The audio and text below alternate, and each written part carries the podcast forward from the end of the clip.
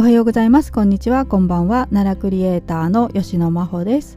今日はにがつにじゅうろくにち月曜日ということでですね、また新たにねいっしゅうかんが始まったなという感じなんですけれども、今日もまたですね奈良の今気になっている話題をお話ししていこうと思っています。でまずはじめになんですけれども、まあ、これねあの結構ニュースに昨日のことですけどニュースになって今日もね朝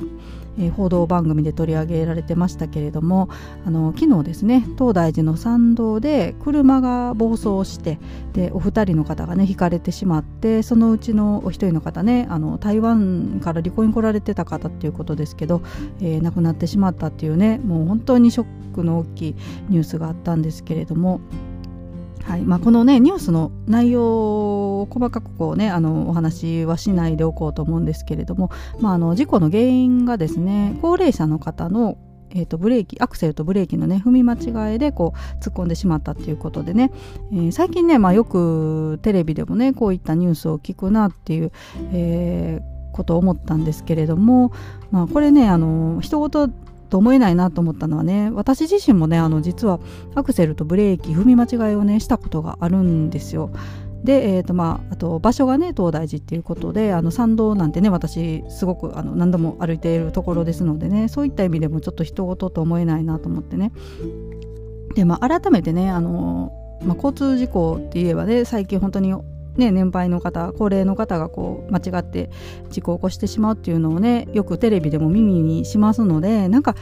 事故イコールね高齢者の方がよく起こすみたいなイメージがねあのついてると思うんですけど、まあ、実際のねデータなどを見ていくと、まあ、必ずしもそうとは言えないということでね、ちょっとまあ自分自身にも戒めというかね、えーまあ、若い人でもちゃんと注意しなきゃいけないよということで、ちょっと今日はねお話、まあ、奈良とちょっとだけちょっとっていうか全然関係ないお話になっちゃうんですけれども、えーね、データを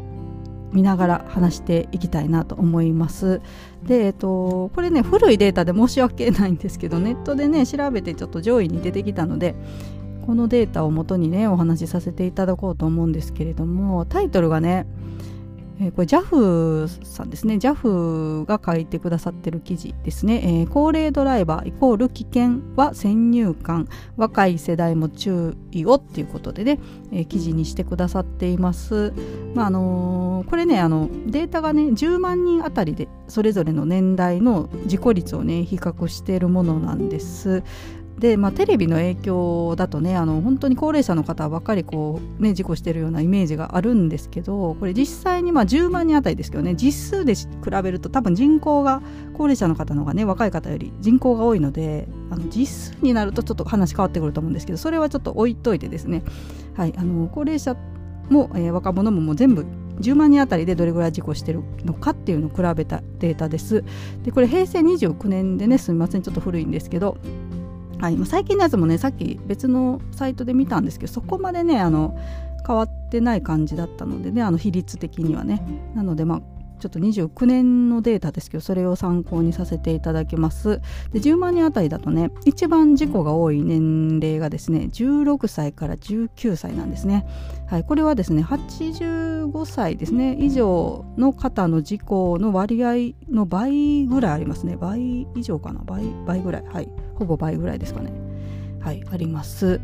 でにばんめに事故が多いのがにじゅう、はたちからにじゅうよんさいですね。で続いてはちじゅうごさい以上になるかな、でにじゅうごさいからにじゅうきゅうさいはちじゅっさいはちじゅうよんさいとかねそういう感じでなってきますね。でまあさんじゅうだいから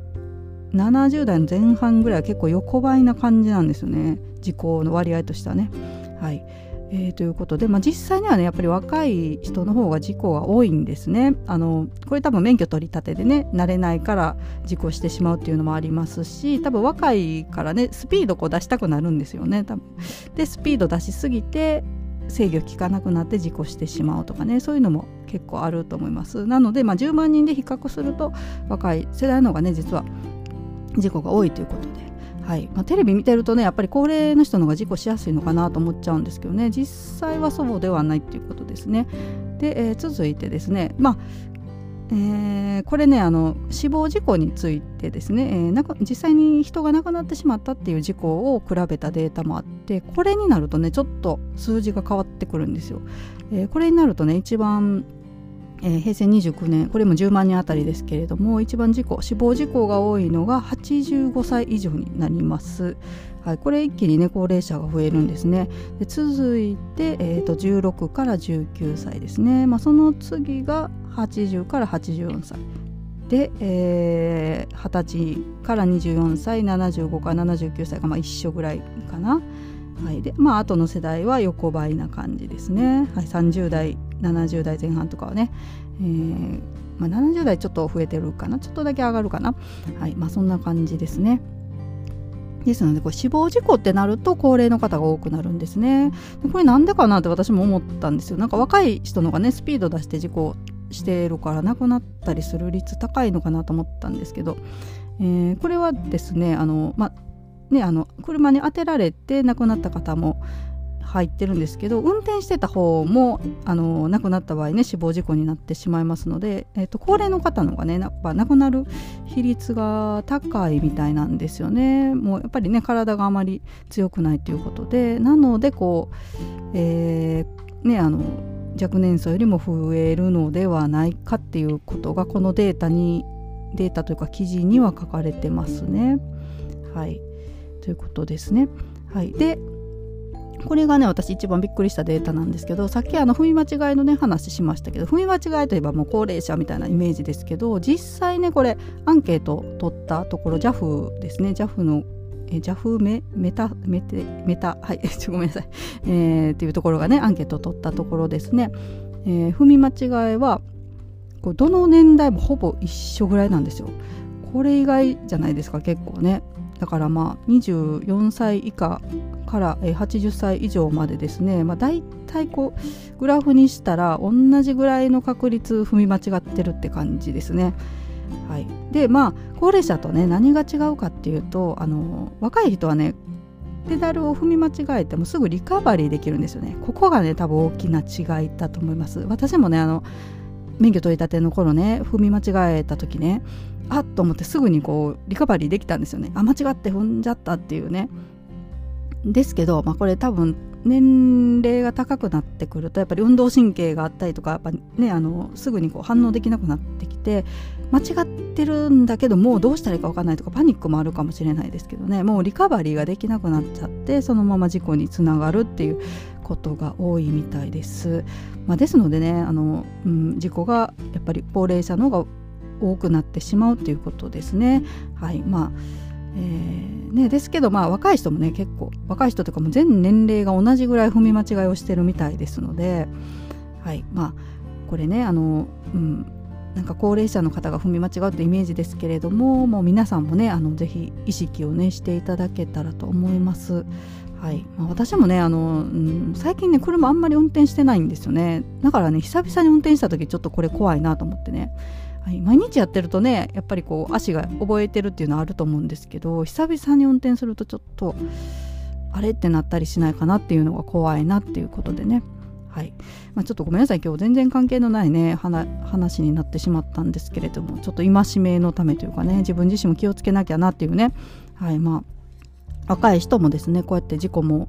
ね、若い人の方が事故率が高いですし、えー、ペダルの踏み間違いについてはね全年齢、まあ、同じぐらいの比率になってますので皆さん気をつけてくださいっていうことですね。はいで、えー、ちょっとごめんなさい急にですけど次の話題に移ろうと思います。これねあの X でね流れてきた話題なんですけれども、ガラッとね話変わりますけれども、えー、サザエさんの話題になります。ちょっとページ消しちゃったから開きますね。えー、っとね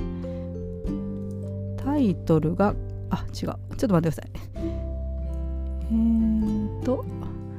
サザエさんの記事が出てこない。えーと、ごめんなさい。えーとね、なんかあの、今、コピー&ペーストしてるんですけど、全然違うページ出てくるんですよね。これか？あ、違う。えーと、あ、これか？あ、これです。はい。ごめんなさい。えーとですね、タイトルがですね、えー、サザエさんアニメ放送ごじゅうごしゅうねん前祝いスペシャルということで、サザエさん一家と日本三大史跡を巡る歴史旅さんがつさんじゅういちにち放送ということでね、はい、記事になっています。えーっとですね、これサザエさんね、テレビ、まあ、あの国民的アニメですけれども、えー、と今年のじゅうがつで放送開始ごじゅうごしゅうねんを迎えるそうなんです。で、えー、とじゅうがついつだったかな、ちょっと日付忘れちゃった、書いてない、じゅうがついつかみたいです、はい、じゅうがついつかにごじゅうごしゅうねん迎えるということなんですが、その前祝いスペシャルって題したね、えー、いちじかんスペシャル番組がさんがつさんじゅういちにち、まあ来月ですけどね、来月の末ですけれどもね、えー、ごごろくじから放送されるということですね。で、えっと、全よんエピソードね放送されるみたいなんですけれども、えっと、穴子さんの遊園地、ハンコください、わかめの桜探し、おいしい歴史の旅っていうのがねあって、えー、その中のねこのおいしい歴史の旅の中でですね、サザエさん一家が、えー、奈良のね平城宮跡にも来るっていうことでですね、えー、記事になってます。これ朝 X でね流れてき朝じゃない昨日か、えー、流れてきてね、おっと思ったんですけど、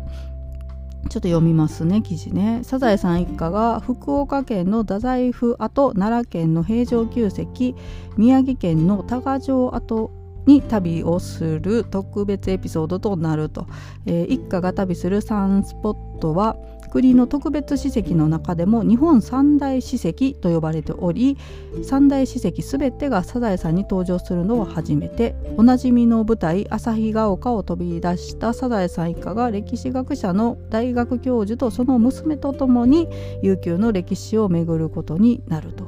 はい、書かれています。はい、これなんか別のサイトには書いてあって、ここには書いてないな。あのなんかね、えー、海平さんって言いますよね。あの波平さんのお兄さんだったっけ、双子の お, お兄さんか弟さんか忘れたけど、えー、そこにねサザエさんが、まあ、荷物を送るっていうことになってね、えー、荷物を送るんですけど、その中にねあのカツオのじゅうごてんのテストが入ってたみたいでですねなんで入れたのかちょっとすごい不思議な感じですけど、間違ってね入れちゃってあの、まあ、双子のねお兄さんか弟さんか、はい、送ってしまってですね、それでまあ連絡があってね、カツオにこう太宰府天満宮へ行ってお参りさせろということでね、でそれでまあ旅をするみたいです。で太宰府に行ったら、そこで、まあ、歴史学者の教授とですねその娘さんに会って、まあ、そこから多分、えー、共にね歴史の旅をしようということで、多分奈良とね、えー、宮城県の多賀城跡に行くということで、はい、奈良の平城宮跡に来るということでね、これはちょっとチェックしなければということでご紹介させていただきました。はい、さんがつさんじゅういちにちね、私カレンダーに書き込みました。はい、であとですね、これも前にねお話ししましたけれども、ブラタモリがね正倉院今回特集されるということで、さんがつふつかに放送ですのでね、だんだん近づいてきましたので再びお知らせしようと思います。まあ、これねあの前ご紹介した時はねまだまだ先だなと思ってたんですよ。結構先の放送だなと思いながら喋ってたんですけど、もうねあっという間にさんがつふつか近づいてきましたので、はいまあ、やっぱにがつはね早いですね。まあ、今年はうるう年でいちにち多いというとはいえですね早いですね、はい、ということです。であとですね最近ねあの X によくね梅の写真がね流れてくるので、私もね梅見したいなと思ってるんですけどなかなかねできてないんですけど、はいえー、昨日見たのはね月ヶ瀬の何だったかな、一目八景茶屋さんだったかな、ちょっとごめんなさい消しちゃったので分かんなくなっちゃったんですけど、えー、が、えー、からね写真が流れてきていましてですね、すっごい綺麗でしたね。梅とあと奥にねあの雨が降ったからですかね、霧がバーッと立ち込めててねすごい幻想的な雰囲気で、そこでまあその風景見ながら食事できるということだったんですけれども、はい、もう満開になってましたね。で、まあ、月ヶ瀬が満開なんでねもう下の方とかちょっと散ってきてるかもしれないですけどね、はい、あの郡山のねボンバイね行かれた方の情報によると、もうボンバイちょっとねもう散りかけのものもあるっていうお話だったのでね、はい、若干まあねあの暖かいところではね、今年まあ特にね暖かかったのでね散り始めのものも出てるかなと思うんですけれどもね、私もこう散る前にねどこかしら近所でもいいのであの梅は見に行こうかなと思っています。はい、というわけで今日すいません、本当にあの前半ね全然奈良と関係のない話題ばっかりになっちゃったんですけれどもね、はい、えーまたあのもう一個ね、実は話したい話題だったんですけど、これネタとして明日に撮っておこうと思います。はい、もうじゅうごふんもね話してますので、今日これぐらいで終わろうと思います。え今日も最後まで聞いてくださってありがとうございました。それではまた、さようなら。